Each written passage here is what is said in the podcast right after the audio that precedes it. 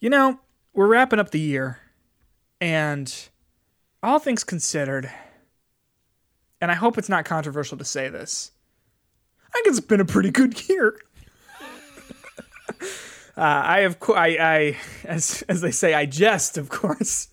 Uh, it's, I- I've seen like a lot of like memes, you know, memes where people are saying like, "Wow, it's been you know quite a dumpster fire, quite whatever," and I agree, but like, literally not trying to like be funny or like memey. It's been a rough, it's been a rough year, I would say for a lot of people, but I'm glad that it's over because apparently on January first, it's all gonna be done, and we're gonna we're gonna be done, and not in 2020 New Game Plus. If for some reason we wake up on New Year's and it's just 2020 again, they just roll the calendar back. I will. I don't. I will run out of the room screaming.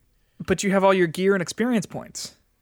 Yeah. So you're gonna be able to like you're gonna be able to blow through like until April within the first few days. So I think I don't know. Uh, to me, like when I know where all the bosses are, so like you know, stock market collapses, coronavirus incoming, uh, it will make me really enjoy January and February, knowing that like okay, I've got two months until all this sort of goes down. It's very like what was it, Infamous Two? There was like a constant cl- countdown until something came and, and attacked you. You know what I'm talking about? Infamous or Mass Effect? I mean, I guess both, but Infamous. I have to say that's what that's one of the glaring holes in my backlog. But I played the one for PlayStation 4, which was fine. It was fine. The the one Yeah, that yeah, ca- yeah. came out like right when it came out. But I, I never played the other ones. Um, they haven't come out with a remaster of that, have they? No, no. Uh, here's the thing. In my memory, they're pretty good. I mean, I, I remember them fondly, but I don't know how well they would maybe hold up today. I remember how it looked when you were aiming your lightning powers. Your guy, your guy held his arms up like really big and wide, um, and I always thought that that was kind of fun. But it, it falls into one of those like the sort of moral choice systems that I think a lot of games have sort of grown out of, where it's just sort of very black and white about are you this a saint that goes around curing illnesses, or are you literally like riding a bike over children's necks? You know what I'm saying? Like then there's like really no middle ground, and there's no reason to d- sort of be in the middle. You know, where it's like, are you going to be because that game, those games are your powers are tied to if you're a good guy or bad guy Right. so like there's no reason to be a good guy sometimes and a bad guy other times you're either always horrible or always pretty good but And like to be honest, the horrible options are all, are, are just like who you can't like like with a good conscience pick them. Right it's like do you want to electrocute 100 people in this city? It's like no i don't. But those games are pretty good. And and uh and prototype remember that? I've never played Prototype. it's basically like infamous but instead of having letting you choose to be a good guy or bad guy you are always a bad guy. Yeah, if we're really going to talk about where I need to like fill my backlog holes, we're going to talk about like early PlayStation 3 uh kind of world. Like that Sure. was not the place where I was the most active in the gaming sphere. sure sure have you ever it's like a, kind of like an indie game uh do you know what's called uncharted 1 It's a little game. Yeah, I've heard that little game. Or I mean, I I think a few years later was Uncharted Two. Do you know that one? It's like you're on a train for a lot of it. Yeah, that one's or- better than the third one I heard, right? Yeah, as someone who played all f- four of them this year, yeah, three is fine. Two is also fine. One is also fine. The good one is four. I'll I'll come out and say it. I'm sure. oh, no. and, and- and I think context is important, obviously, for when these games came out. Um, uh, so obviously they were really good then, but I would say they maybe don't hold up super well now. But that's just because old games are old. Yeah, they are. And I know we were talking a lot about old games right now and the fact that 2020 sucked. But you know what 2020 didn't suck in?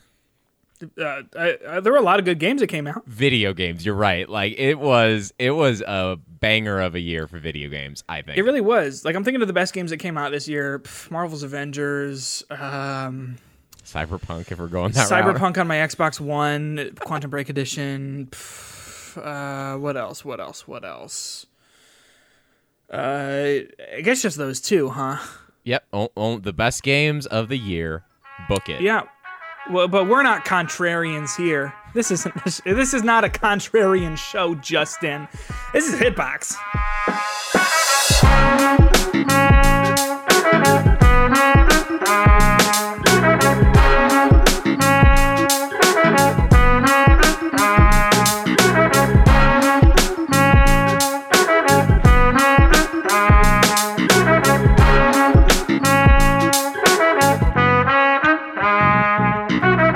Welcome to episode number 22 of Hitbox. We have but one more episode this year, and then we're going to be in 2021, which again, as we said, new game plus. No, it's So- not. Don't don't don't put that energy into no, the world. I know, I know, I know. The vaccines are being distributed.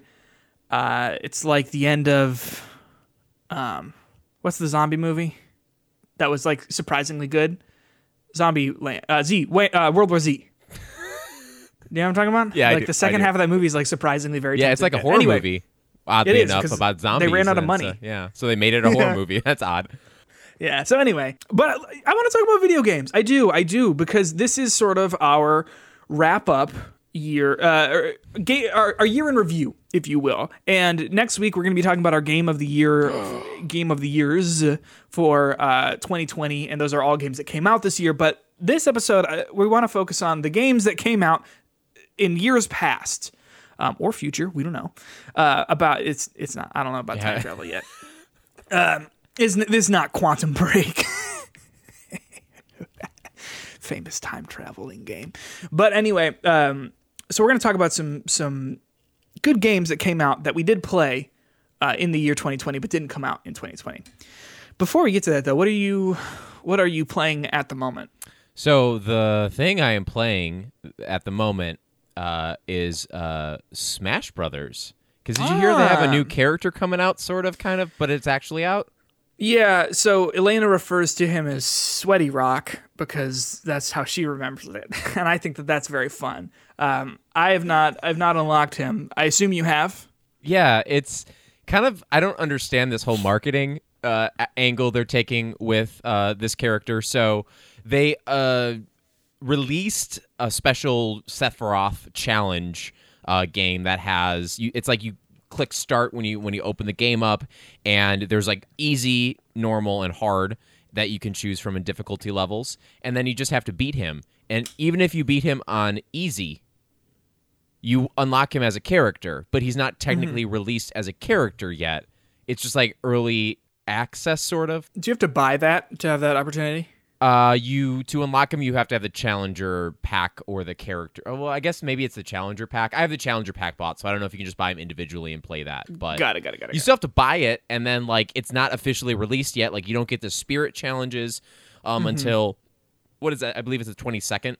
yeah, so it's, it's next week. Yeah, Monday, so I mean it's Tuesday? coming up soon, but like it just doesn't. I don't understand why they did that. Yeah, it's kind of weird because it's it's almost like the people who want this are just going to buy it and get it. You know, Mm-hmm. like I don't know anyone who is a big Smash player that would be like, yeah, I'm just going to wait because it's too hard. Right. you know, or or whatever. But I think it's cool. I think I think it definitely. I have heard more about Sephiroth coming to Smash than I've heard about other other characters, and I think for I mean for a handful of reasons. One, it's Sephiroth, and he's Sephiroth, but then also I think I saw a lot of people tweeting about you know unlocking him and whatever on these these different challenges. But is he good? Have you played as him? Is Oh fun? yeah, he's really good. So he hits hard. Uh, he Yeah. has a good mix of projectiles and uh, kind of up close attacks, and the range on that sword is ridiculous. Well, I mean, it's such a big sword. Right, and it, it's the like when you're on the battlefield map and you're like below, like on the base level, and someone's Mm-hmm. standing up on that third tier above you, your sword like reaches above that. Oh gosh, Like it's ridiculous. is it a hitbox name drop? It is a hitbox. Name drop. Um, uh, no, like no, like, I'm like literally asking, like when his sword is is poking through the the top, is it does it have a hitbox name drop? Yeah, yeah, yeah, it does. like it hits it hits the person, and then like even like when you do the down smash on things, like the sword goes underneath the Mm-hmm. Yeah, oh, the platform. Uh, so that even works as like a little extra thing. I am enjoying the character. Uh, the only thing I'm not enjoying is how easy it was to unlock, which seems like a, like a dumb thing to complain about. Sure, sure. But I, I think it I think it adds something to the overall experience. that is true. So what else? Anything else? Uh, I, uh, Cyberpunk has been the the other thing that I've been um, playing about uh, playing a lot, uh, and I think we can talk a little bit more about that later. But I am a little bit higher on it than I was last week. Yeah. uh, for sure. Um, and I don't, you know, I don't think it's it's one of the best, greatest games ever, but I am enjoying my time with it. Interesting. I'm I am excited to talk about that as well because I have also been playing Cyberpunk and I would agree that I'm a little bit higher on it than last week, but that's because I'm playing it on an Xbox Series X, baby.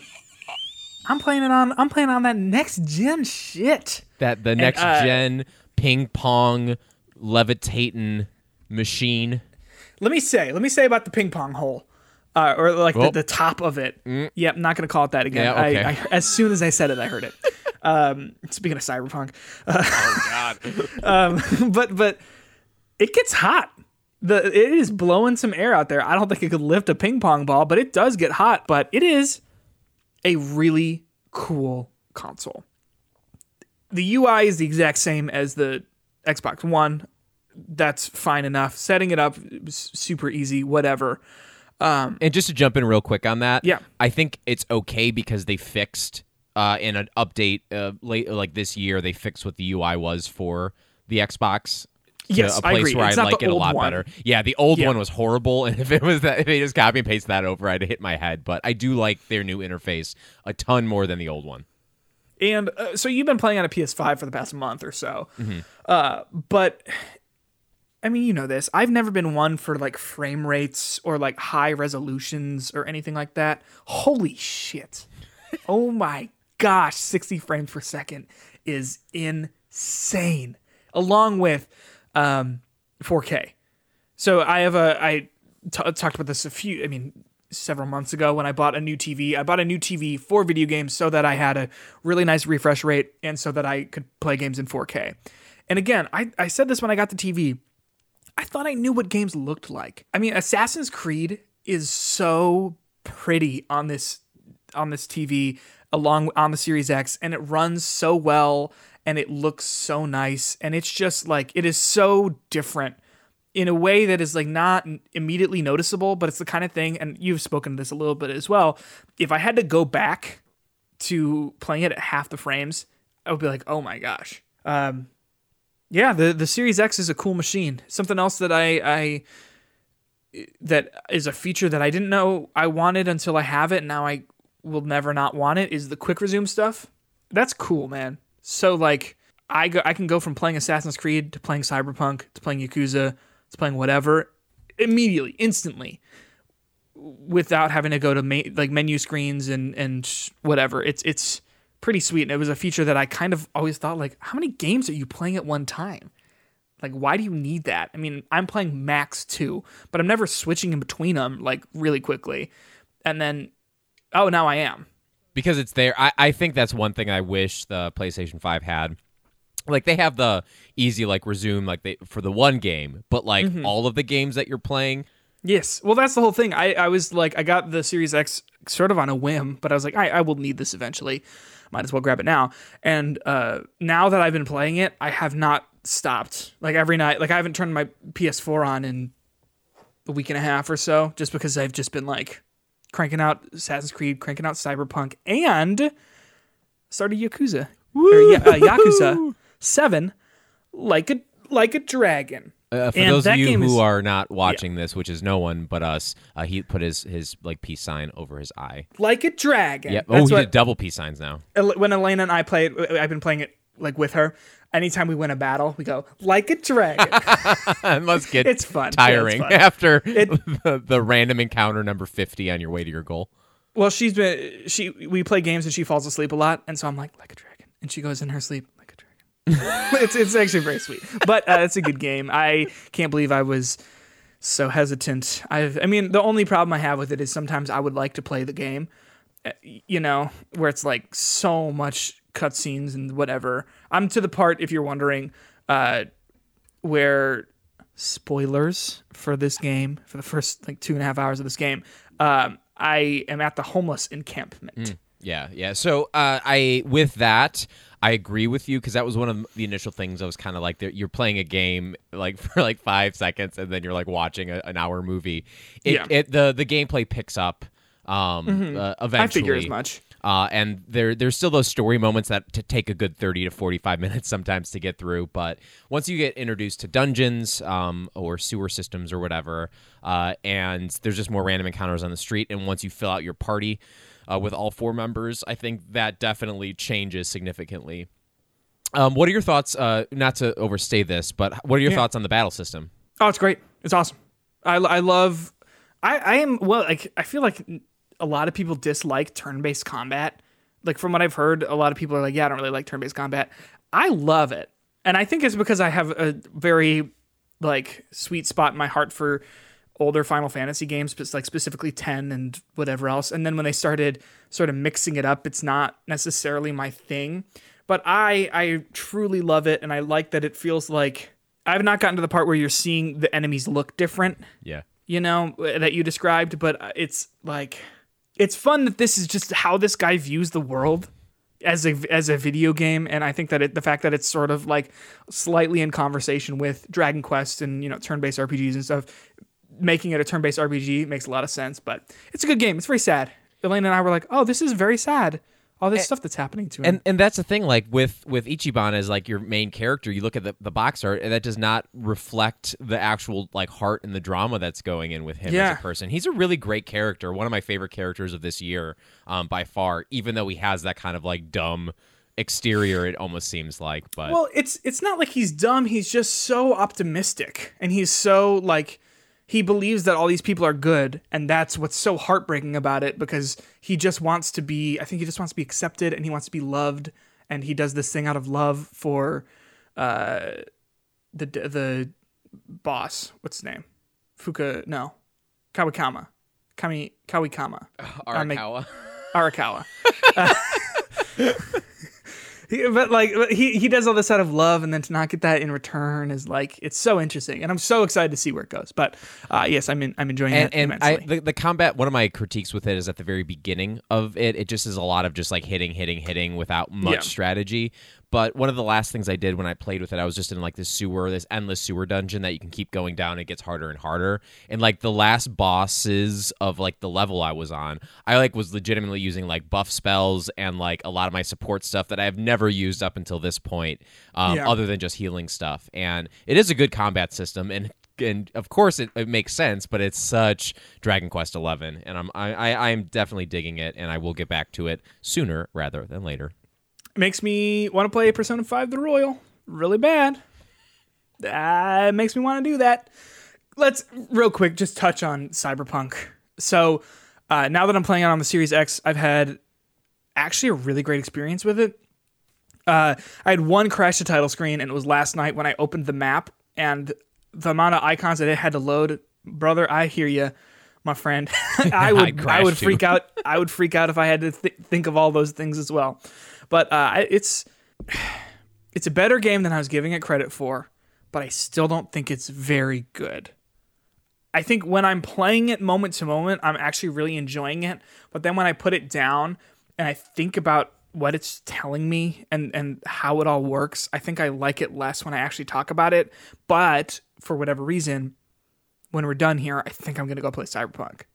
Does that make sense? Oh, it, it, absolutely. I'm the same place with you. I think this game. I don't know if I said this last week or not on on the podcast, but this is a good game. I like it. Uh, it feels like I'm playing a game from like 2015 on Yes. this level. Um, and it's not just the bugs, right? There are so many things that could have yes. been done better with this Yeah. game that just are taking me back as I'm playing it. I'm like, I love these games. I love Fallout. I love playing those games. Uh, you know, Outer Outer Worlds. I love this stuff, and so that's why I'm kind of digging it. And and even like looking and thinking about things, I'm like, maybe I do like this more than I'm giving it credit for. Um, but it's hard to compare it next to some things that are like amazing 2020 games and look at this Right. game and be like is it as good and like uh, the the one thing i'm gonna have to fight with uh with myself before we talk about our game of the year stuff is do i like this game or yakuza better and i did not think after being so high in yakuza that i would even have that conversation in my head a lot of people are talking and saying like, "Oh, it'll get fixed." You know, they'll fix the bugs, they'll fix the stuff. And first of all, after just the news about what's going on with CD Projekt Red, part of me feels like I don't know if they're going to be a company. like uh, like just to just to reference sort of what I'm talking about. Uh, the, the literal New York Times wrote this. Um, the immediate future looks dark for Cyberpunk's makers, perhaps even darker than the future they built in Night City. Refund, refund requests are pouring in by the thousands. L- lawyers and investors in Warsaw are circulating the situation, contemplating a class action lawsuit against the company for potential criminal, quote, misrepresentation in order to receive financial benefits, end quote, according to a regulatory filing. Many gamers are swearing off the playing Cyberpunk entirely until the company fixes all the problems. And I mean, first of all, that makes me worried about the future of the company if it, it, and if it is going to still be around. My guess is maybe, depending on how many people actually return it and how much money they lose from all that. However, uh, my problems are not the bugs. I- and I think we said this last week. The bugs are distracting and definitely immersion breaking, but it's not what I my problems with Cyberpunk. It's that like he- I gra- I started high school, graduated high school, started college, graduated college while they worked on this game.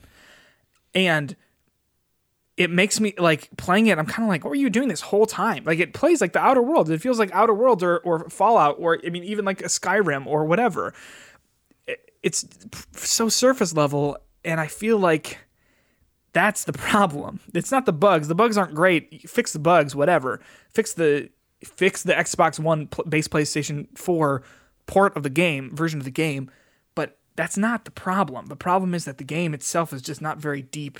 Does that make sense? And I Yeah. think we said all this last week, but Yeah, and uh, I think the the problem with CD Projekt Red, I think they can they'll be able to deal with the returns and the loss Yeah. of the consumers and the, even the, the the negativity about the consumers, but they have pissed off everyone Oh, else.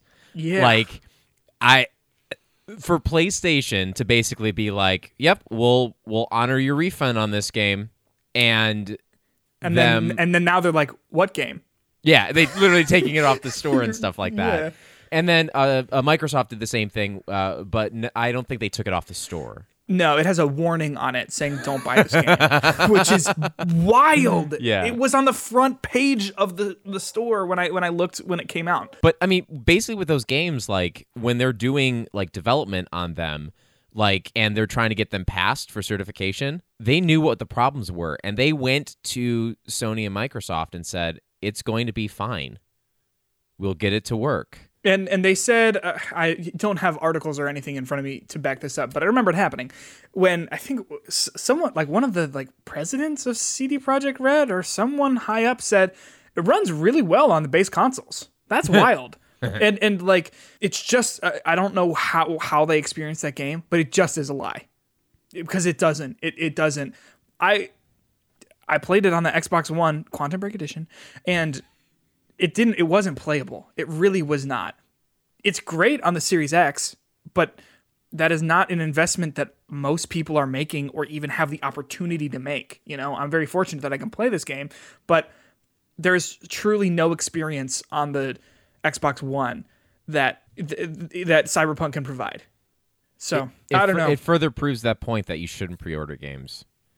I guess so, but it, but yeah. I mean, Yeah. yeah, I grant it. Like the company lying to your face saying this is going to work on there is a problem, but uh, like people who pre-order this game for PlayStation 4 and Xbox One, probably the numbers are so big that then CD Projekt Red is like, we can't just say no, and they should have. Yeah. This could have been solved if they're like, listen, we are going to be pushing the console versions back to this time. You can choose to cancel your pre-orders if you want or not. And I get there's investors and stuff that are bigger than just these logical decisions that are made, but this game is reviewing well um, specifically because they were reviewing the PC version. And this would be a completely different conversation. I think people would have appreciated this if they're like, we'll release it for what we have on the PC and we're going to work until this time to fix the bugs. And maybe even say the the the words that would probably be hard for investors or anyone to hear. We are canceling the PlayStation 4 and the Xbox One versions. Right, right. Because at the end of the day, I think the problem is not. I mean, the bu- the bugs and the issues and you know frame rate issues and whatever the way it runs. Those are big problems, yes. But I, I think that people are most mad about the lack of transparency mm-hmm. and the fact that they lied. Justin, I'm tired of talking about Cyberpunk. I'm tired of hearing about Cyberpunk. I'm tired of dreaming about Cyberpunk. I want to talk about the games that we played this year that were good, that that that we really liked that did not come out this year. The main, the, you know, the main topic of the show, if you will, probably what I'll title the episode after. Um, did you freeze or are you? No, I'm, I'm looking at me? listening. I'm, I'm Oh, looking. you I'm- just- I just think- what's interesting. You did something there called "Leaving Me to Die." Um, I was like waiting for someone to pick me up, someone to to throw me a rope. But uh, so let's let's talk about it. What are the best games that you played this year that did not come out in 2020? One of the most anxiety inducing things as a person who plays video games is the backlog. And like Yes. having your backlogs quickly fill up with games that you want to play, but you know you just don't have the time for. Uh, and I think one trying to stay updated with the conversation and like playing the new current games is hard enough, but then adding like these other games that you've missed or you haven't heard about, uh, it you you quickly realize that there are hundreds of games that you need to go back and play and finish. Right. And this year I played a ton of games from this backlog. Um, and I some of them I, I really didn't hear much of anything about, and others of them I just can't, you know, just for whatever reason have not played them um, yet. So I, I, I want to kind of start talking about uh, some of the better. Well, actually, no. Let's play some of the, the games that I played that weren't necessarily the better ones, ones that I, I hadn't played for a specific reason. And that would be a game mm-hmm. like Anthem, which I played.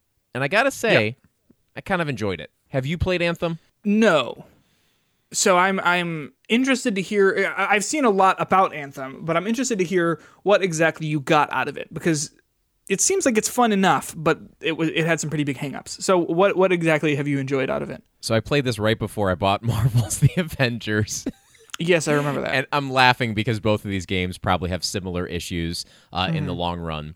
Uh, but the thing I really liked about it was the combat system was great. The the flying around, the shooting, uh, the jumping into your oh God, what are they called? Not your your mech Iron. Man suits. Yeah, your Iron Man suits. There's a name for them, but God only knows.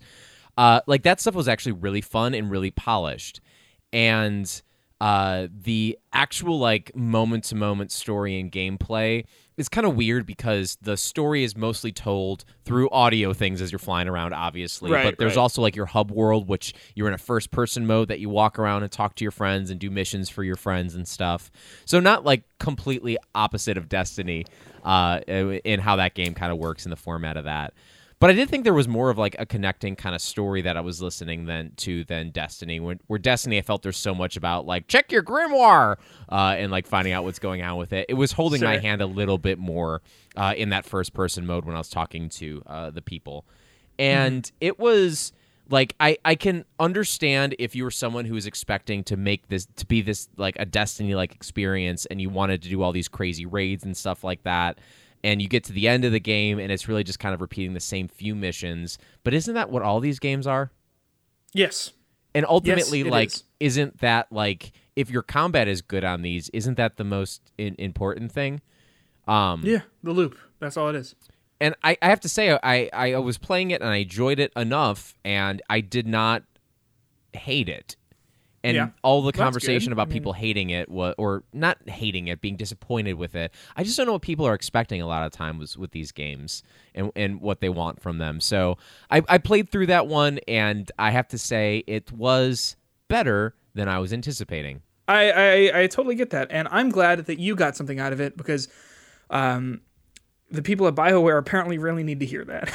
between, Mass, between you being like Mass Effect Andromeda is the best one, and uh, I really liked Anthem. I I'm sending this in an email to them uh, to just say, hey, if if anything, my friend Justin really likes your games. And they're, they're probably going to be like, uh, boy, that guy is delusioned. Yeah, yeah.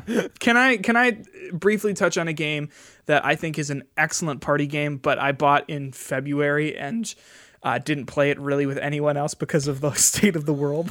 sure. uh, it's Ultimate Chicken Horse. Have you played Ultimate Chicken Horse? I have played Ultimate Chicken Horse. I think I may have actually played this game at your house with a at like a Christmas party or something like that. And I Uh, think, maybe you, I not. think That you, was pl- I- you played you played it at a tournament. Yes, I did. Yes, I did. Uh, we played it at work, so that shows how hard we work. um, but it is it is a game where it's like horse but for a platformer. Horse the basketball game excuse me but like a platformer where uh, each round you make it more and more difficult for you and your friends to uh, get to the end like the end objective. And it's it's really fun. And it's it's the kind of party game that i really like because it is funny and it's also a game that there is a little bit of skill involved but like basically anyone could pick it up.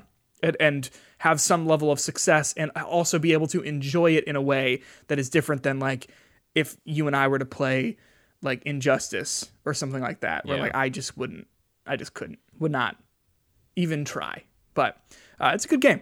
It is a it is a very good game. What else you got? So I, I kind of came up with a list of uh, five games and then kind of like an outside game that I thought were kind of like the the cream of the crop games that I played this year. Uh, right. And the one on my outside of the list was the Division Two. Uh, Okay. and, and the reason that was on the outside of my list was I was thinking about it like, and like, did I get crazy obsessed with this game? No. Did I, you know, think that this was the best type of these third person looter shooters ever? No, I did not. But I really enjoyed running around DC for going through that main story and doing all that stuff. I think the game is is if you are into those kind of looter shooters uh, and you want one that maybe has a little bit more content uh, content than Anthem, the Division Two is perfect for you to play. And you can pick that game up like I- I've seen it on sale for like ten bucks I was gonna say like five dollars yeah, like that. like it just it's ridiculous how how cheap it is. And they came out with the Warlords of New York expansion this year, which was a pretty meaty expansion. Um, and that was initially like forty or thirty dollars, and I've seen that Mm-hmm. also discounted to like ten dollars. So right, right. there's a lot of good content in there for uh, someone if you want to play it. And I think the game just is is it shoots well and everything, and it's it, it's a good feeling game. Sure, sure. Uh, but uh, the the actual list came up. Uh, I, I made up with um, a plague tale, a plague's tale, innocence, Days Gone, Dragon Quest Eleven, Final Fantasy VII and The Outer Worlds were the games that I put on this list as being my five standout games of this year. you know, it's interesting. The only one of these that I've played is the Outer Worlds. And have we talked about the Outer Worlds and how great it is? We- We've, I, I think we've talked about it probably in relation to Cyberpunk. yeah. Oh, yeah. We definitely did. Uh, I got that game. My brother gave it to me for Christmas last year, and I don't, I'm not really like a Fallout kind of guy. Like I don't really love Fallout, but he's like, you know, just give it a try. That game's great. That game has so much charm and life to it, and it, it caught me like by surprise with how much I actually really, really uh, appreciated and liked that game. the thing I really liked about it was the scope was much more focused than a lot Yes, of those games can be, and the story was much more at the at the front of it all. And I thought it was a pretty okay story. Um, I'm not going to Mm-hmm. Yeah. say it's going to win like uh, game of the year with best story, but But I thought that the side quests in there were interesting enough, and the fact that you you know you go to these different worlds, these different planets, and each a lot of the side quests there are really specific to the problems of those specific people and and whatever else. And additionally, I thought that some of the crewmates that you have, I mean, um, oh gosh, a Parvati is one of like the my favorite characters that I interacted with in the game this year. And I, granted, I, I played that game, I think in January, uh, December and January. I got it for Christmas. Um, but yeah, it is. It is just a delightful, delightful game. and um I think those side quests with those characters, all the characters are great, and that you like, like I think like just those are fun relationships and they have fun backstories. Uh, but I thought they're like uh, companion quests. If we're gonna compare this to Mass Effect, those quests were like really strong with them, and I thought those were some of the best like story uh, building. Uh, but there, there's one character that I did not uh, at all um, uh, jive with. And it was the robot. I'm trying to look up its name. The robot. The one that was like already in your ship. Yeah, Sam. Did you did you mess with Sam at all? Uh, I definitely did his, or sorry, it's like companion quest. Like, because I did, because I remember I was gonna go into the final, you know, the hey, you cannot proceed once you once you start this quest quest. And I remember in Mass Effect 2, I didn't do any of the companion quests. And guess who died? Everyone. Everyone. everyone. Literally everyone didn't understand that that was a thing. So I was like, I'm not making that mistake again. So then I went through and did all of them. I don't remember what their their whole thing was. Well, the I don't either because when I beat the game, it was like they gave you like what the the state of all of like your companions was. Yeah, yeah. And when they get to Sam, it's like Sam was never talked to and remains inactive on your ship. That's actually It was awesome. just one of the funniest things. It's like, oh wait, there's another companion I could have gotten.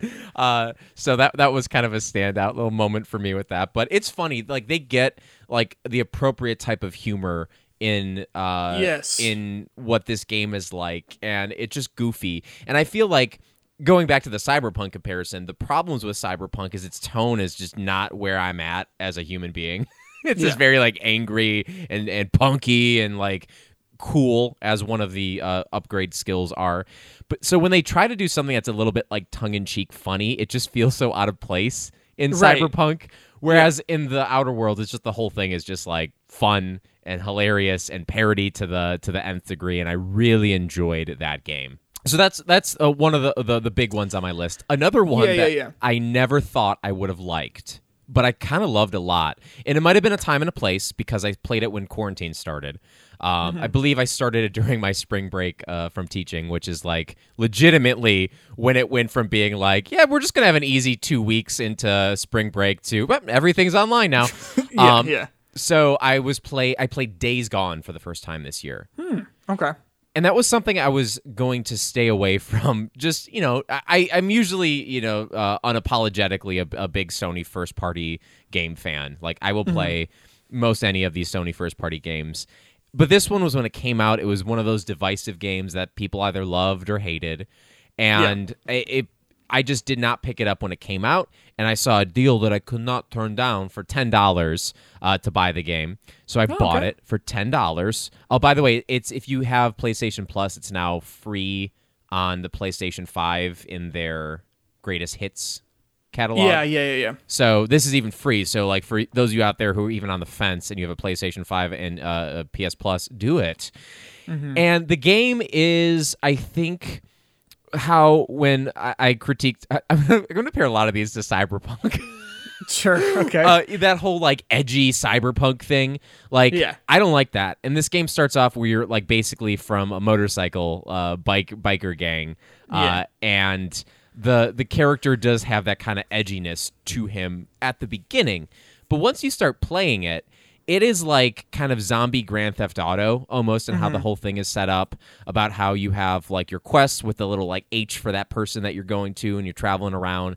But the story itself and the main story is like incredibly engaging. It kind of is all centered around um, you basically on uh, I'm gonna get some of the the specific names of these uh, wrong, but on like D-Day, on like the first day when the zombies out uh, broke out, uh, you were trying to escape the city with your group. Uh, you had Boozer, which is your your cool brother boy, bald brother boy who's all tattooed up, and then you have uh, your uh, love interest character, and you basically.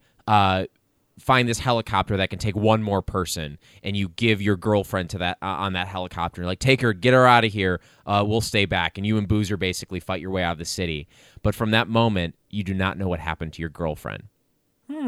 And um, you're basically trying to find her. And I, I forget the ex- exact time but it's called days gone because the whole story is set up with how many days gone it's been since the uh, outbreak started oh, cool, cool. so I believe it's like 700 something is when, when it starts. So it's almost like, you know, two plus years after that happened, and you're still like trying to find her and have hope that you're going to find her. Um, and then as you're doing all of that stuff, you start to unravel this whole plot. And by the way, this game is like the worst game to play during quarantine because the whole, the way the outbreak started basically was that someone got this disease and they go to like a conference. and they Oh, cool. spread they spread Nice. the disease at this conference and it just goes across the entire world at that point so it was kind of like a really meta way to play this game i was like oh this is how it all started um, Right. but the story was great and uh, the main character you really start to to like and uh, uh, the i thought his motivations were engaging the the gameplay itself it's kind of it's kind of fine. It's just you know start a, a, a, pretty basic shooter type of thing when you have your melee Yeah. weapons and you're and you're doing this. But it is a zombie game, so you do have to scavenge for your materials and stuff. And it really gets weirdly interesting, but also a very sharp difficulty curve when you uh, Yeah. suddenly start to fight the hordes, which happens near the end of the game. And through the whole first part of the game, the hordes are basically like these um, uh, in unstoppable uh, groups that you are told to avoid because if you even try to fight them, you don't have the tools equipped to do it, and you will die. But by the time you get to the point where you're leveled up and you have all your weapons strong and you learn how to make basically uh, uh, napalm bombs to throw at them, you take on your first horde. Okay. And then the map opens up and it's like destroy the rest of them. You don't it's like optional stuff that you have to do. But they label them and you find them and you go and you basically have to do these really tense things when like hundreds and hundreds of these zombies are chasing you. And it's very like nail biting tension as you're doing these. The there's one that's in the main story that you have to take down um, at like the sawmill which is one that they showed at all the uh, e3 coverage and stuff about him doing that. And it's pretty accurate to what that's like when they were cool. showing that um, about these things just chasing you and following you. And it, it like it really I enjoy. I was engrossed with the story. I blazed through that in like three or four days, which is pretty significant because it's like a forty-hour game. yeah, Um, yeah. But overall, it's great. It's fun. I, I really recommend people play it. Uh, if you are a little bit interested in these uh, Sony uh, third-person kind of exploratory games, um, it's there on on PS Plus, and I was taken aback with how much I enjoyed it. You know what's funny? I confuse this game with Ride to Hell Retribution sometimes. I wonder you know why. that game? yeah, Uh, it's just like the whole biker thing. yeah. Um, and, and I've never played it, but uh, it sounds interesting. I remember the E3 trailer with the horde coming out of the sawmill thing, and I remember being like, "Whoa, Eh, that's eh, pretty cool." Yeah, one of the most tense stuff is that whenever you hear a horde, there's just like creepy music score that plays, and Yeah. then like whenever you're just like walking, all of a sudden you hear that, you're like, "Oh my god, where is that coming from?" and like you start to like search for it, uh, Sure, specifically at the beginning of the game before you were a badass. But um, that was another game I played that I really enjoyed. What else you Um, got? Okay, so another game I actually started playing it in uh, the year it came out, so in uh, 2019. Uh, but then I really got into it and played it a lot, and and I haven't necessarily beat it yet, but it is a great game that I recommend you play. Um, specifically, if you like Yakuza Like a Dragon, because it's the game it's based off of, and it's Dragon Quest Eleven. Sure, Uh, sure. That game is uh, very, very slow to start. Um, Mm-hmm. Much like a lot of these uh, uh, Japanese RPGs uh, tend to be, but the actual like story, the characters you meet are all super interesting. Who you are, where you came from, uh, the the basically you are like the chosen one, and then you there's a coup, and you're basically going to be murdered. You're like a baby, and they're going to murder you as a baby because you're the chosen one. So then you're basically like thrown out into like the ocean, and and you're the the you're, character who's taking care of you pushes you away and you're found by this nice little family that takes care of you and raises you as a normal human being you know yada yada yada they find out where you are they burn down your town they kill everyone you know time for revenge Okay. and you slowly start I'm building in. the team together. Uh, and when I say I beat this game, but I didn't really beat this game, I've said this before to you, podcast, or a million people when I talk about this game. This game legitimately ends like five times. Yeah, yeah. and then yeah, it yeah. keeps like just going and going.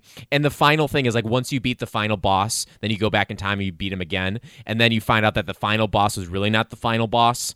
So then there's this thing that's been following you the whole time that's the legit final boss, and you have to be like level 99 in order to beat it, and it's like that like final like attrition level to like get to it. So I haven't beat that other boss. I'm I think I'm at level 90. I think I could probably beat it now, but I've I've stopped playing it for so long that I've kind of forgotten about like my strats You have to like get back into the rhythm. Yeah. and I have to get back in the rhythm of it. Um, but if you're liking the Yakuza fight style and the and the systems and the combat, how how you manage your health and MP, um, the the general combat system is pretty much spot on. Uh, not not spot on, but very similar to Yakuza, which is pretty similar to Persona. Yep. So it, if you're liking that, I think you would like that game too. It's on Game Pass too, isn't it? It is Question on? Game Pass too Yeah. this year, and it's the definitive edition, which is the one that I played on Switch. Um, Got it. And they did they did things like allow you to sprint faster, you know, like little things like that. That Quality of life stuff. Quality of life stuff, and that's why like something like uh, Persona Five Royal. Um, I almost am like to the point if I ever like pick up Persona Five again, I might just go to Royal and then play that version. Yeah. Yes. I have. Well, t- believe it or not, I'm going to talk about Persona 5 on my list here. um, so I, I, I think we can talk about that in, in, a, in a little bit here.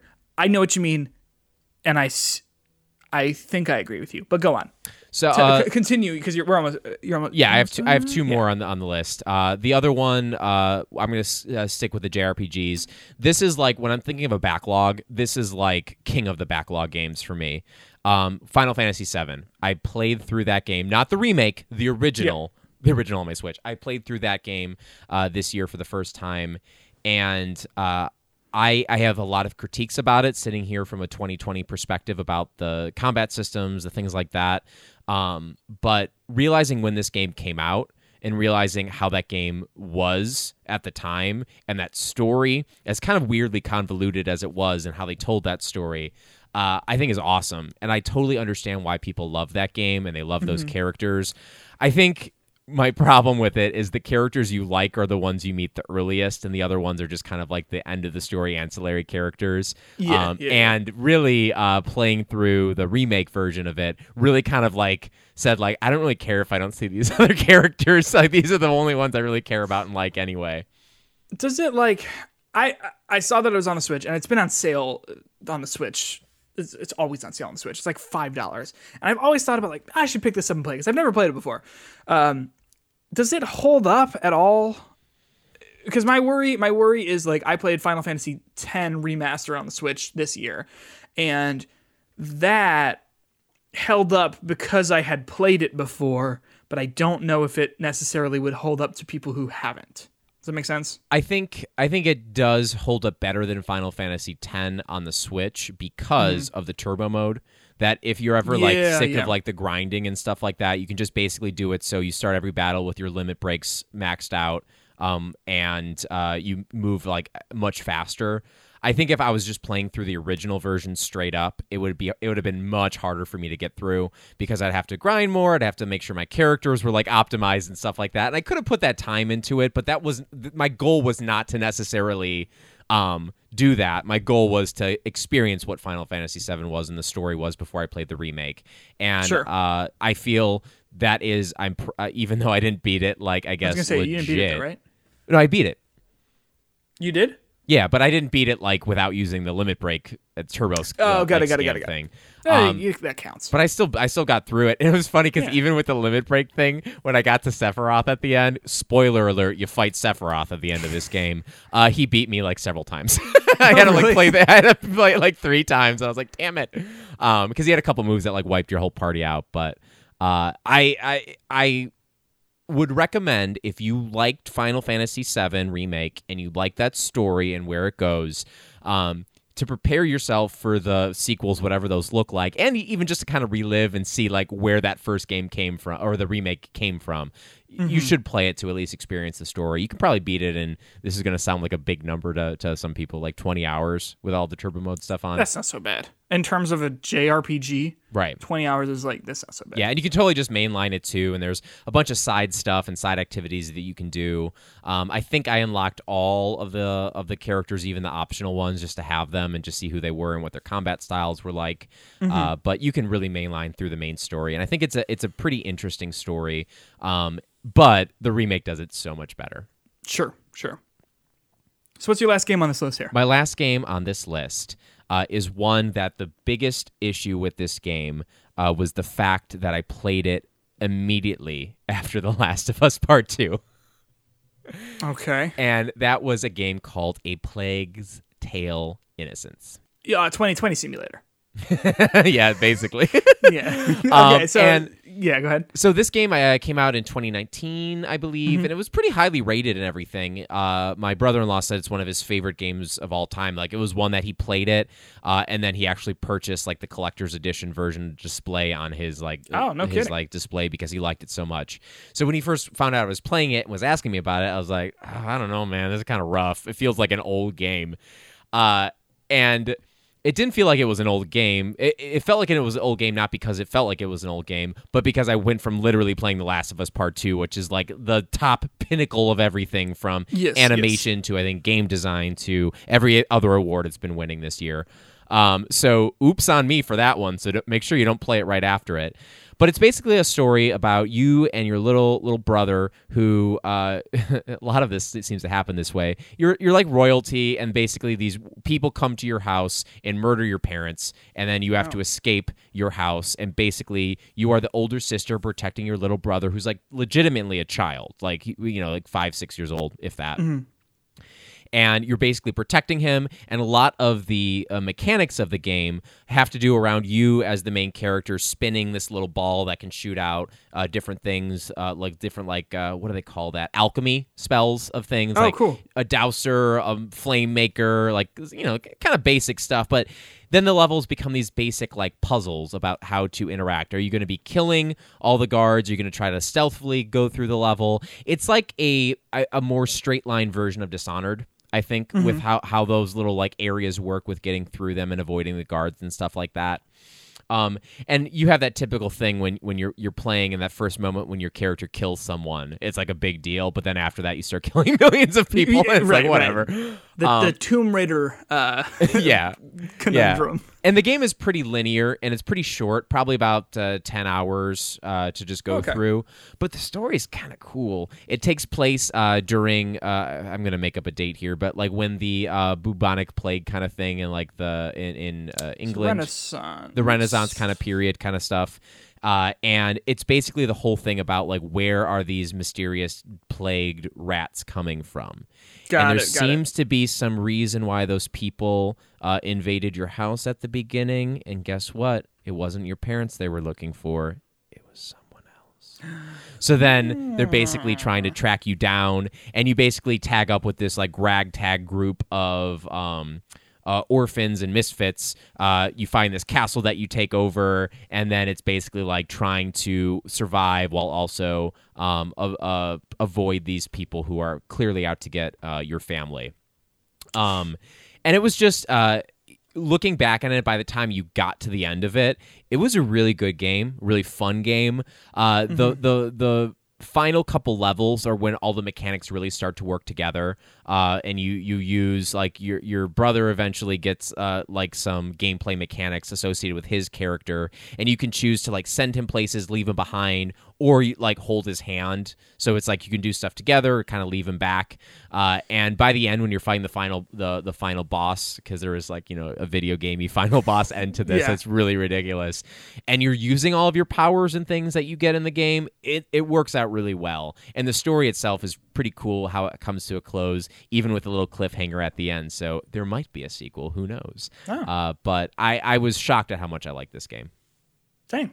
Dang. Is it like Okay, so when I hear that you're hanging out with your little brother the whole time, is it like an escort quest or is it kind of like how Resident Evil 4 does it where it's like go hide in the garbage can while I sort this out? Uh, Resident Evil 4 is even more escorty than I prefer in a game. Um, Okay. But this one, it's almost like it's gonna sound dumb, but it's like instead of like escorting him, it's like when you are with your brother, it's like you picked up a vehicle, Oh. and so it gives you more options in like gameplay and stuff Oh, like that. Oh, okay, I see, I Rather see. rather than it being anything that you have to like worry about like protecting him and stuff. Got it. That that that makes sense. Uh, one of the things so, I do I do hate about the game though is that you whisper a lot and it's like an ASMR kind of thing because Sure. it's like you're they're trying to whisper audibly so you can hear them. It's like, come over here, please. Can you please get over here? Okay, I'm coming over here. Great, that's great. You're coming over here, and that's what half the game volume is at, and it's really annoying. That was a problem in some of the Abby sections in Last of Us Part 2 with Lev. Like, Yeah. Lev, get over here. Yeah, And it's like they would hear you. I- and I know, I know I'm being dumb, but it's like I I do I do I do totally get it. But um so obviously you are recommending it here, but would you say that it's Like because it came out when last year, right? Yeah, I believe it was 2019. Let me just check, but Would that fit on like a top ten list of that year? it's hard for me to say looking uh, like trying to look back to last year. I think last Sure. year was a pretty like average year um, for for Yeah. games uh, in terms of ones that really stuck to the top. I think it could sneak in at the end. I, it's definitely not like one of my favorite games of all time, but like I was I, I, I it was on Game Worth Pass. picking up? I played Yeah. it. Worth picking up for sure. Specifically, like thinking about you know, I, I know that, you know, you like to play video games that have a good story, and I think this Yeah. does have a good enough story with simple enough gameplay that does feel a little dated in comparison. Like the the beginning stealth sections are like the most like basic N64 stealth sections. It's like in Sure. uh, Ocarina of Time when you're trying to get to Zelda. you know, Just going behind the guards. yeah, yeah. Um, but uh, I definitely think there is uh, value to this game, and I totally understand why my brother-in-law would be like this. This game needs to be on my shelf. Sure, sure. That makes sense. Uh, what what is like the collector edition? Just like a big rat? it's like a literal rat he bought. It's It's running around the house. Uh, can I can I talk about my um my my list here? Absolutely. All right. So the the first one I talk, I'm going in the order that I played them this year. Uh, and some of them need very little, I think, introduction or discussion because you you know these games. Marvel's Spider-Man was so good, and I played it for the first time this year uh, because I got my PS4 at the end of last year, and my friend Josh lent me his copy of it, and oh my gosh, that game is so good. And what's so interesting about it is it's like the combat is fine. It's not great. It's fine. I thought the story is is pretty good, but not awesome. It's fine. Um, but the fact that like I think that just moving around the world is so good and so satisfying. And it, there's enough to explore and there's enough to see. And I think a lot of the side missions really make use of your powers in a way that makes it really interesting to actually explore that world. So I got a lot out of 100% completing that game just because there is so much interesting stuff going on. And I think that if you need a game, you know, we are talking about first party Sony games.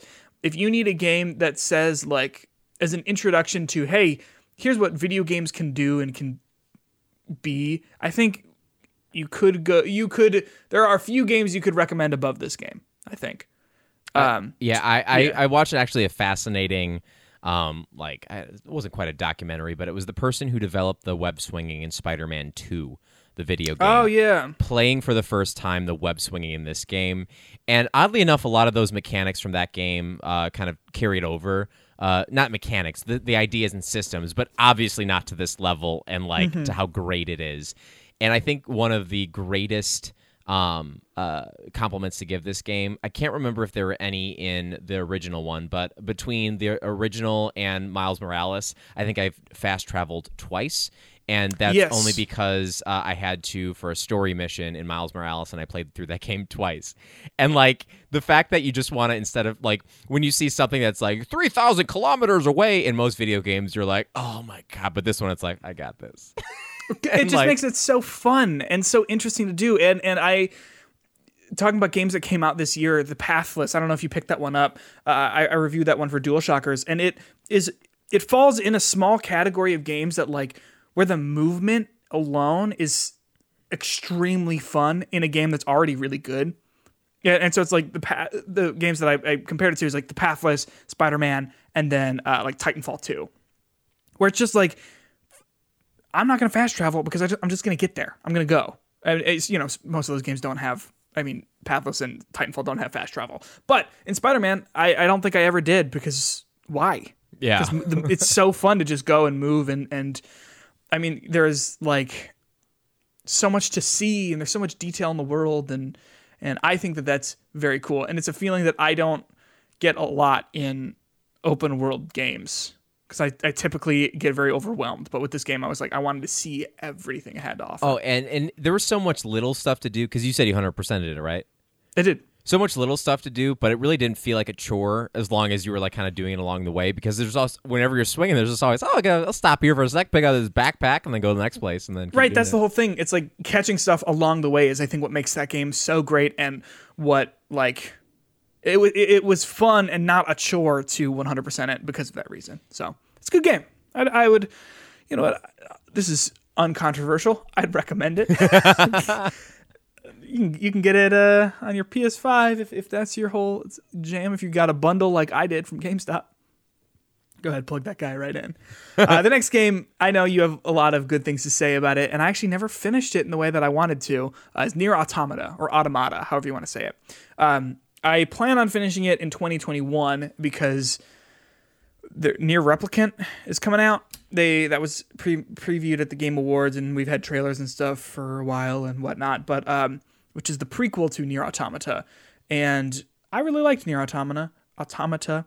I got the first ending, and then I started playing as uh, 9S, and then I fell off because other games came out and stuff. But um, it's a good game. I thought it was really interesting. I thought it uh, asked a lot of questions about consciousness and humanity. Yeah, what for what really got me to play this game was hearing the Giant Bomb crew uh, talk about it so positively in their Game of the Year discussions the year it came out, and the stories that they were telling me with them, uh, that they were telling me specifically, they came to my house, they were talking to me, no, but the yeah. stories that they were talking about, like the little side quests and the characters you meet are are where I was like, this sounds really interesting. And then when you play that, like knowing that I heard where a lot of these stories are going, I think that only made me excited to play these moments because there are such great little characters moments throughout and the you're barely like halfway through if you started your I second know. like I know. the playthrough with uh, uh, 9S, uh, which the 9S playthrough is probably the worst one uh, or the hardest one to get through because it's the same basic story just told again through a different perspective. Yeah. And there's differences in the stories, obviously, but mm-hmm. But it- you know what's interesting though? It's like it's so weird that even describing it and talking about it is kind of like whack, or as they say in cyberpunk, excuse me, gonk. Um, just because like they say that a lot. You, Hella. you're looking at me like they don't. I no, no, no. I, I was just trying to think if I heard it, but I heard hella the other day. Oh yeah, that, and that's the thing that regular Americans say all the time. Um, but but like it's so like it's so whack and it's so weird, but in a way that is like accessible. The hard you like gave me a hard sell on this game where you said. Okay, the first time you play it, it's not gonna make a lot of sense. But then the second time you play it, it's also not gonna make a lot of sense. But the third time you say it, things are gonna sort of connect and go, oh. And um, again, I I played through the first ending and then I started the second. I didn't even, I did not get very far. Uh, but uh, that was my experience when I was like, okay, I made a little bit of sense. I'm intrigued though. It's not the kind of thing where it's like so dense that it's like, oh, the point is that you don't understand it. Because I think, okay, go fuck off. Like, I want to understand the games that I'm playing, whatever, you know. But uh, it's not obtuse in that way. But it sort of throws you into this world, and it doesn't give you a lot of time to catch up because it's like you'll get there once you sort of experience this in in this way. But it's a good game, and I played it on your recommendation actually. Oh, I'm glad. Did, did you get the the uh, achievement trophy for trying to look up her skirt? I did not. I did not. Um, so my next game is uh, Firewatch. I played Firewatch on the Switch uh, with, with Elena before we went camping, which was not the move because there's some scary stuff that happens in that game that I didn't know about. Um, but it is a, if you've not played it, a walking simulator where you play as this man um, who is like has this very traumatic thing happen to him in his life, and so he basically quits his job and goes to work as a Firewatch like outpost person at a national park, and he gets into some spooky hijinks of things that go on in national parks. That job sounds like good, but I think if I had it, I would be terrified all the time. Just in the middle of the wilderness, just me. And there's nothing like there's nothing scary about that other than my own brain, but like you know what I'm saying? Yeah, I so that game for like the very beginning, it just punches you in the face. And the reason why that guy takes the job is ridiculously sad. Um, Yeah, uh, I mean, it's in the first two minutes. You make some choices about about your wife, and and she gets like early onset dementia. And it's very very sad. Uh, and then it's like, and now time to play a video game. It's like, huh? Now that I've paid my tears tax, thank you, up. Yeah, and Um, and I think the great thing about that beginning uh, is how that sets up such great context for your character and every Yeah. little thing that that happens with it. And it, I think you know they, they mention it a few times throughout just to kind of get the backstory between you and Delilah a little bit, but I, just the the reason you're there and the reason you've excluded yourself to that degree is just it's so heartbreaking from the very start and you seem like this like nice fun guy but it's it, it really gets you on that emotion i think from like the beginning for a game to just get you and punch you in the gut like that from the beginning Woo. I agree. And I think that the the voice performances from both the guy whose voice actor I don't know off the top of my head and Cissy Jones, also featured in Call of the Sea, hit Xbox game, um, I, I think is it's phenomenal. And I also think that so after we fin- after Elena and I finished the game, I, I like to you know I like to see what people thought of it because I was like I was great, and a lot of people were really mad that Oh, uh, spoilers for the end of this game. Go play it. It's like it's like two, three hours. It's, it's a good game. Uh, so spoilers here on out for this game. At the end, you do not get to meet uh, Delilah, and a bunch of people were like, "Man, it sucks. I played the whole time, and I was I was wanting to see this woman." It's like you missed the point, man. It's not about actually seeing her, and actually not seeing her is a much more satisfying ending than it all being okay and working out because both of you had this completely crazy experience where you both sort of found things out about each other that were maybe not so good. And um, I don't know if you can make a relationship work uh, knowing the things that you know about each other and having this shared experience. they ne- they needed each other They did in that in that moment in Yeah, that summer exactly, or however exactly. long it was. and Uh, and, they, they and needed each other then, but yeah and if they would have like ended up being together that would be strange Defeats right. It's just like it, it's the kind of thing where it's like I don't think you knew what you wanted out of this game, gamers, because it tells a really, really good bittersweet story about how in life sometimes things don't work out. Remember the beginning of the game? Remember two hours ago? Whatever. Uh, it's a, it's a it's a it's a goodie. Um, additionally, I, I did like, and I would recommend to you, uh, Return of the Obra Dinn. I've talked about this on the show a, a little bit. It's it's a detective game that makes you actually engage with the actual game. There are a lot of detective games that I've played because I am a fan of uh, Sherlock Holmes and and mystery and whatever, where the solution is just given to you. If you find all the clues, it's just given to you. Uh, and Return of the Obra Dinn does not do that. It sets it puts you on the ship and says figure out how all the, all what happened to all 50 people or 60 people on this ship. How'd they all die? Because here's a spoiler, like five of them lived. The rest are not they it didn't go well for them. but um it it it really like I, I think I read this about this. I don't remember who said this. You got to really cherish it when you're playing it because there's no replay value. Because once you crack the code and, and you uncover the mystery and understand, like, oh, here's what happened here, it really, really, I mean, it takes the punch out of replaying it because the whole, you know, the whole idea of the game is uncovering the mystery and whatever. But it's a great game, and I think you would really like it. And it's on the Switch, and I played it on the Switch, and that's the perfect place for it. Um, it's by Lucas Pope. He made Papers, Please, if you know that game. yeah the one the one reason i haven't played this game yet because since you know when it came out on the switch too that was like the the one thing i'm like i gotta play this uh, Yeah. I, I worry that the way i play games that if i don't have the time carved in my life to play through this game in a couple weeks if it even takes that long i will f- stop playing it and then be lost when i come back. Yeah, yeah, I- guess that's true. Here's here's the the thing with the game too is that like you cannot look up any guides for it. Because if you look up one guide because the uh, if you have not listened to previous episodes where I've talked about this game, you have to find out how the person like who the person is, like what their name is, how they died, and if they were killed by something or someone, wh- who or what killed them, right?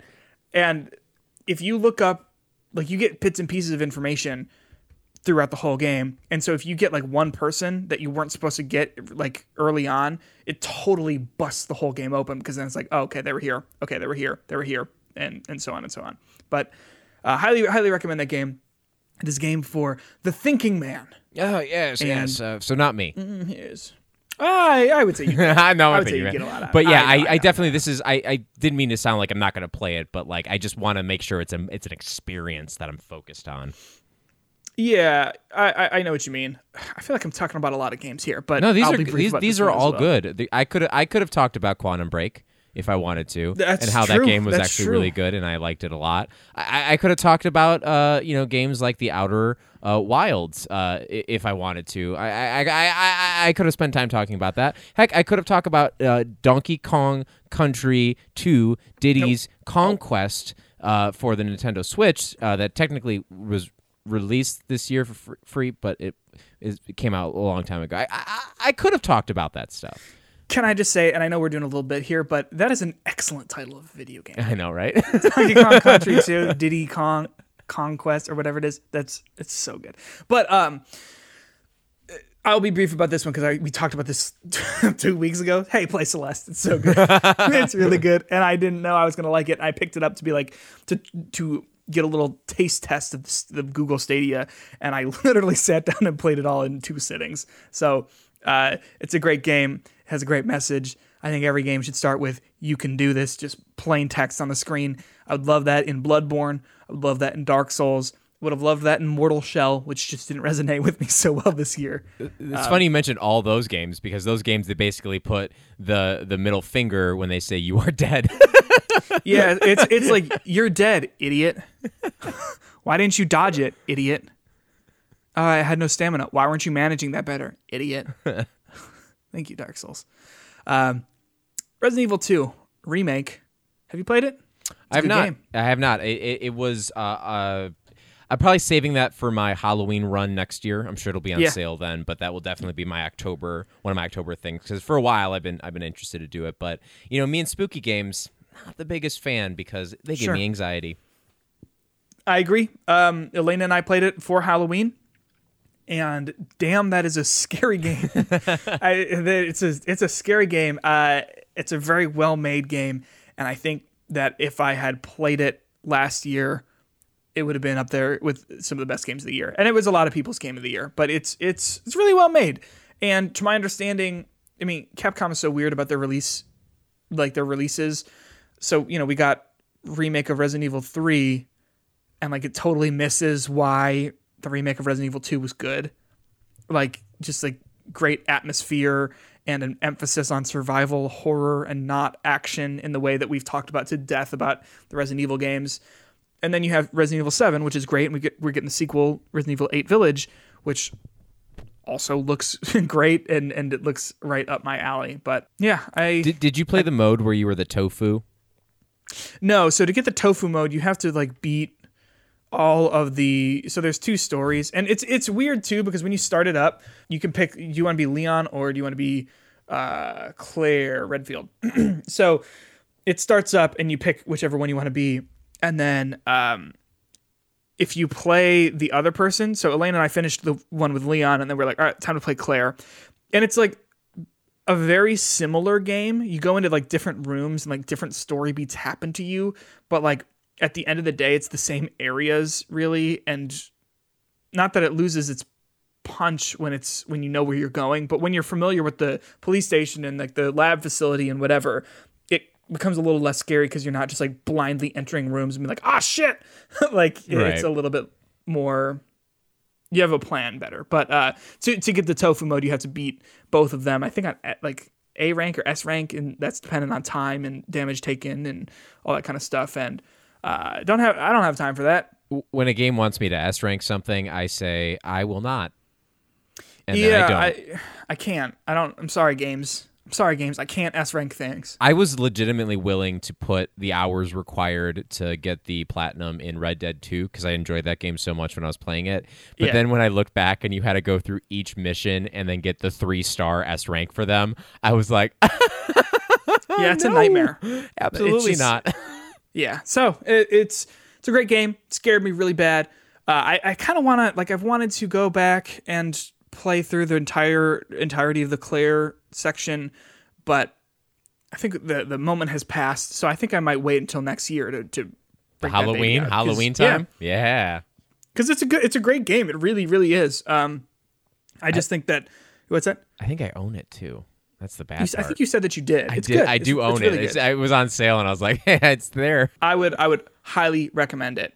The last game I want to talk about here Is is Persona 5. oh, I thought you were going to talk about Kotodama, the Seven Mysteries of Fujisawa. Oh, I mean, we could talk about Ko- Kotodama, the Seven Mysteries of Fujisawa. You want to talk about it? Game of the year. Yeah, so Kotodama, the Seven Mysteries of Fujisawa is a uh, what's that called? Boring. Visual. it's a visual novel where the first character you meet, uh, I sent Justin was like, "Hey, play this game. It's two cents on the e-store," and I was like, "All right." And the first character you meet is your teacher, and just like, do you ever see people like? There's like pictures. Have you ever seen an image of a woman, and it's clear that the the person who drew it has never like doesn't understand how like t-shirts work. The woman, the woman is we- just wearing a regular ass outfit because she's a teacher, and like you can just see the entirety of her boobs in the outline and everything, and the shading, and it's like that's not how shirts work. So that was the first experience I had with the game, and it got worse from there. Um, I put it down after about two hours when it ate my save data, and I said, "Thank you, Kotodama, the Seven Mysteries of Fujisawa. Uh, I will not be returning to you." Ten out of ten. 10 out of 10. Uh, a little too much misogyny? Uh, is that what that is? I don't know. Yeah, it's it's a it's a game that definitely exists. can I talk about Persona 5 for just a minute here? Yes, you may. Damn, that's a good game. Damn, that's a good game. Hey, I have not stopped thinking about Persona. I haven't. I played I finished it in 101 hours. Uh, 100 hours and 1 minute, excuse me. And that's a good game right there. That is a very good game. And and I am excited in 2021 to play Persona 5 The Royal.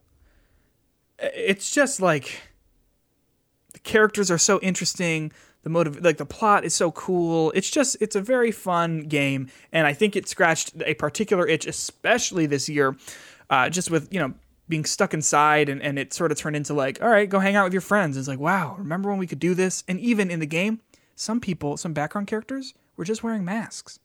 And that is a true fantasy now, isn't it? um, I, I wasn't expecting Persona to resonate with me in the way that it did, but I think through its visual style, through its gameplay style, and, and everything else, I think it is the perfect storm of things that all work really well for me. when when you're playing this game, and I, I was thinking the same thing when I was playing Yakuza Like a Dragon. It really makes me want to go to Japan. Oh yeah, and and they just freaking announced um, Super Mario World, uh, Land or whatever. Do you see that? Have you seen? Did you watch the video? Uh, I haven't watched that video, but I've watched videos of people eating the food there, and I'm like, yes, I would like a strawberry Mario pancake hat. Yeah, I would eat that. I would I would munch. But the it starts with uh, Shigeru Miyamoto coming out of a little pipe, and he goes, "Hi, I'm Shigeru Miyamoto's Mi- uh, Miyamoto, Mario's dad." And I think that's really funny. It's very sweet. That's yeah. adorable. and he like walks you through the park and everything. But yeah, it, it makes me want to go to Japan. And it's funny in um in Yakuza, all the signs are in like Japanese and stuff, and it's like I can read some of them, and that's fun. And I'm like, what does that say? Hamburger. Ah, hamburger. They sell burgers there. uh, it's it's yeah, it is a, it's a really fun game, and you know, you were talking earlier about if you should just play Persona 5 Royal or not. And personally, I'm glad. mm. I am the kind of person who, now that I've finished Persona 5 regular, I'm going to make the time to play Persona 5 Royal. Does that make sense? Yeah. Whereas, like, apparently, Persona 5 Royal, the, like, makes sense in the context if you've played Persona 5. I don't know what that means, uh, but I, I think, like, you're. I'm making this up 100% whole cloth. But from what I've heard, it sounds like it's almost like you're looking back at the year or something like that, or whatever. Um, so that it makes sense contextually with why Persona 5 happens and then why also Persona 5 Royal happens. I also might be making that up because I might have read that wrong. Because I'm trying to avoid anything I can, everything I can about Persona 5 Royal because I really want to be surprised with it. I'm I'm happy that I played the base version because this new one will be the base version and more, Whereas if you go opposite, if you play Persona 5 Royal, if you play the base version, it's going to be like, okay, well, they took away a bunch of features that I really liked that sort of made life a little bit easier. But eh, I'm I'm excited for that. Yeah, I, I just don't see myself going back and playing the original one after playing Royal. Now, maybe Right. maybe once you play that and you say like it's really different, you should do it. I might continue with my save file and go. But like I'm just looking at, at myself in the mirror and seeing how how tired I look after sleeping like 12 hours last night. But how tired I look, and then being like, I cannot find 200 hours to play this game twice. And that's the whole thing. It's like as soon as I got done with it, I was like, wow, I need more of that. yeah. And not I'm not like that that's fine and well and if but if you if that doesn't resonate with you in that same way then there's no way that like you're gonna be like I need more you know? Yeah. um because also I mean 100 hours this is a long time for a game. That's a that's a Yeah. long game. I, I ha- especially when I thought it was wrapping up at about 75 I was like oh I'm kind of breezing through this. Like breezing through it at 75 hours but um Uh, that's what you should play Dragon Quest Eleven. just be, just because it, it is like one of those that you keep things wrapping it up, and then you're like, people said this story takes sixty hours. What losers? And Yeah. then you're like, oh wait, no, actually, I am behind the pace. something I did appreciate about Persona though is that like you, you start to think, okay, we're sort of wrapping it up. I see, I see sort of how this is going, and then when the twists do come, it's like you can sort of see them coming in a way where you're like, okay, well they are trying to wrap this up, but it's not going to wrap up fully because of this or this or whatever. So it's um it's great. It's very good, and I listen to the soundtrack on repeat still and I bought, I pre-ordered some figures that are coming out later in 2021 for them, and I'm going to be very surprised when they show up at my door. So, what one of the reasons that I haven't gone back to Persona is because of the the scheduling of it and how I want to Yeah. make sure that I'm doing it optimally and how I mm-hmm. can't just go in and kind of turn my brain off and play it. Like the great thing about Like a Dragon is that I can just go in there, turn my brain off, hit A and do some basic attacks while I'm walking to my next destination. I don't have to think about it very much. Yeah.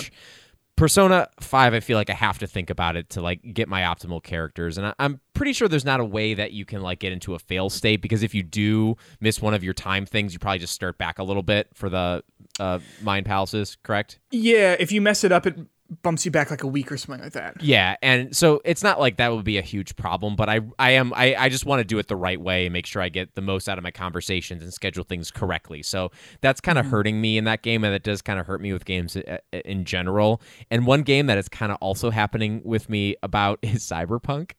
Sure. because I I haven't made the decision if I want to platinum this game yet, but if I do, I don't want to play it twice. That's for goddamn sure. so Right, yeah. I bet I looked at like what you have to do, and basically it's forced me to like pick two skill trees, and I mm-hmm. don't necessarily want to like use those skill trees. But if I mm-hmm. want to get the platinum, I kind of have to. So I've just not been upgrading my character at all in that, because I don't want to use the skill points till I have enough to just save scum.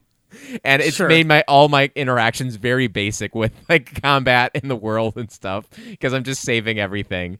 Not that I think some of these like upgrades are like hugely impactful in the early parts of the trees, but it's kind of ruining that for me. I, I I know what you mean, and and I see the comparison to Persona. But what I would say about Persona is that like a lot of that side stuff and those side activities are kind of like skill checks and just unlock other content. So, for example, if you want to progress your relationship with someone like Makoto or um, Haru, you have to have like a certain level of like kindness or uh, intelligence.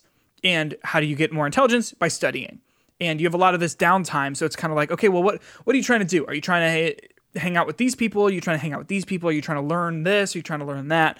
Um, I understand, and I, I think that it is very big, and it's like, oh my gosh, how would, how do I even comprehend all of this? But there were some systems in the game that I never even engaged with. For example, you can go watch movies, and I was always like, okay, it it up it like randomly upgrades one of those skills or two of those skills, and I was always like, well, I don't want to bet on that to like I would rather do something that I know is going to make me feel better with this certain thing rather than just sort of randomly do that. Or there are like video games you can buy and play that I never did because uh, it's just like what exactly what is that doing you know and i think it's just exploration but i get it i, I do get it and there is a lot that it throws at you right off the bat because I'm that FOMO gamer that if you told me that if I don't get my personality to this level, I'm not going to be friends with Anne. I'm going to be. I'm going to make sure that happens. Right, exactly. And something else is that's tricky is there's like there are certain cutoff days for certain characters. So basically you have to if you want to max out their confidant level, you have to do it by this certain date. Otherwise, they disappear forever. Do they tell you that? They tell you that when you have like a month and a, or so left with them. So is there enough time to do it? Let me. Let, okay, so there You said they're gone forever. Oh my god. there are two there are two characters that this happened with. One was this like this politician guy who I didn't really care about, so I was like, yeah, okay, get out of here. But get then there's a really great perk for uh, having maxing out your confidant status with the teacher, uh, where at night after you go to a palace, you cannot do activities, but if you get the teacher all the way to confidant level 10 you can do activities after you go to a palace. So it basically doubles the amount of like things you can do on certain days, which is awesome. However, I was at like level 8 with her and then I missed the deadline.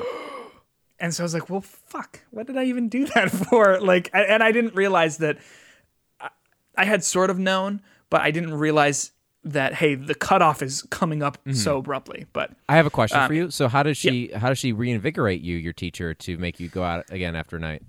Justin, I don't. don't What does she do? me- She gives you massages. Oh, that's weird. She- She's like a well, she's like a maid on the side because being a teacher, as you may know, is not like a super well-paying job. Um, and and she also pays a lot of money to these people um, because she there's like the whole story about like this kid, one of her students died, and she felt responsible, so she gave them a bunch of money and all this stuff. But yeah, thanks for making me say that. You're welcome. That- that- this is a game, and this is a game that I like. I'll say this: I don't understand the people who are like, "Yeah, you got to have a relationship with the teacher." What's wrong with you? and and I, maybe I don't remember. We definitely talked about this today. I don't know if we were recording or not, but talking about the difference between oh, it wasn't recorded, so this will be fun and out of context. But like, there are certain games that I mean, there's the trope in a lot of anime stuff where it's like sexualizing high schoolers and and stuff like that, right? And Persona, the first palace in Persona is fighting this teacher who is having relationships with students. And that is awesome that they're saying, hey, this is bad, but then immediately turn it around and they're like, yeah, you can date your teacher if you want, but it's cool because she's a woman. It's like, come on, dude. Or like the fact that, you know, they're saying, hey, sexualizing children is bad and this guy's a bad guy. But then, like, the outfit that Anne is in in the palaces is like the skin tight leather, like BDSM outfit. I Hey, mean, but it's, it's, not. it's pink though. it- ugh, red. You're sorry. you're right. My end rant. It's just like Persona. You were so close to like really being one of those games that I was like, no, but it's not. It's not gross anime stuff. And then it's like, it is gross anime stuff sometimes though. So, the end. Next, thanks for joining us. Uh, is that is this a good place to wrap up? I think so. Wonderful. Thanks for joining us this week. Uh, this episode is probably a little longer. Next week's episode is also probably going to be a, bit, a little bit longer, but that's because we're just having, first of all, a, s- a grand old time. And then also because um, I, I think there's a lot to talk about as, as the year wraps up. Next week, obviously, we are talking about our uh, GOTY, which uh, I've been, uh, someone handing me a note card and it says, uh, it's game of the year. That makes Ah, sense. got it. Got it. Um, Yes. So, so next year, ne- ne- next year, next week, we're talking about uh, our games of the year that came out in 2020. I think I wonder what it's going to be. I I think that the first 10 minutes of the episode are going to be pretty cut and dry, where we both go redacted. Karadama, the Seven Mysteries of Fujisawa 2. Yes, two, the sequel. We're very excited for that one as well. But uh, if you wanted to, you can follow us on Twitter at HitboxPod or send us an email at hitboxofficialpodcast at gmail.com. And you can also share this podcast with a friend. That'd be great. Follow us on Spotify, Apple Podcasts, leave a review. Whatever, really, whatever, wherever the spirit spirit takes you. But thanks for listening. You got anything to add, Justin?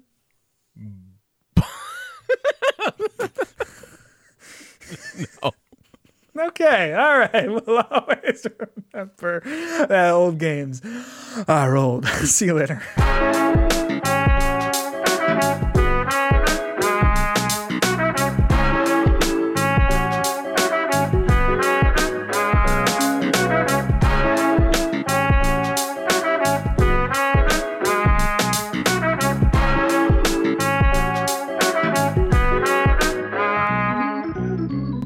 I'll stop recording.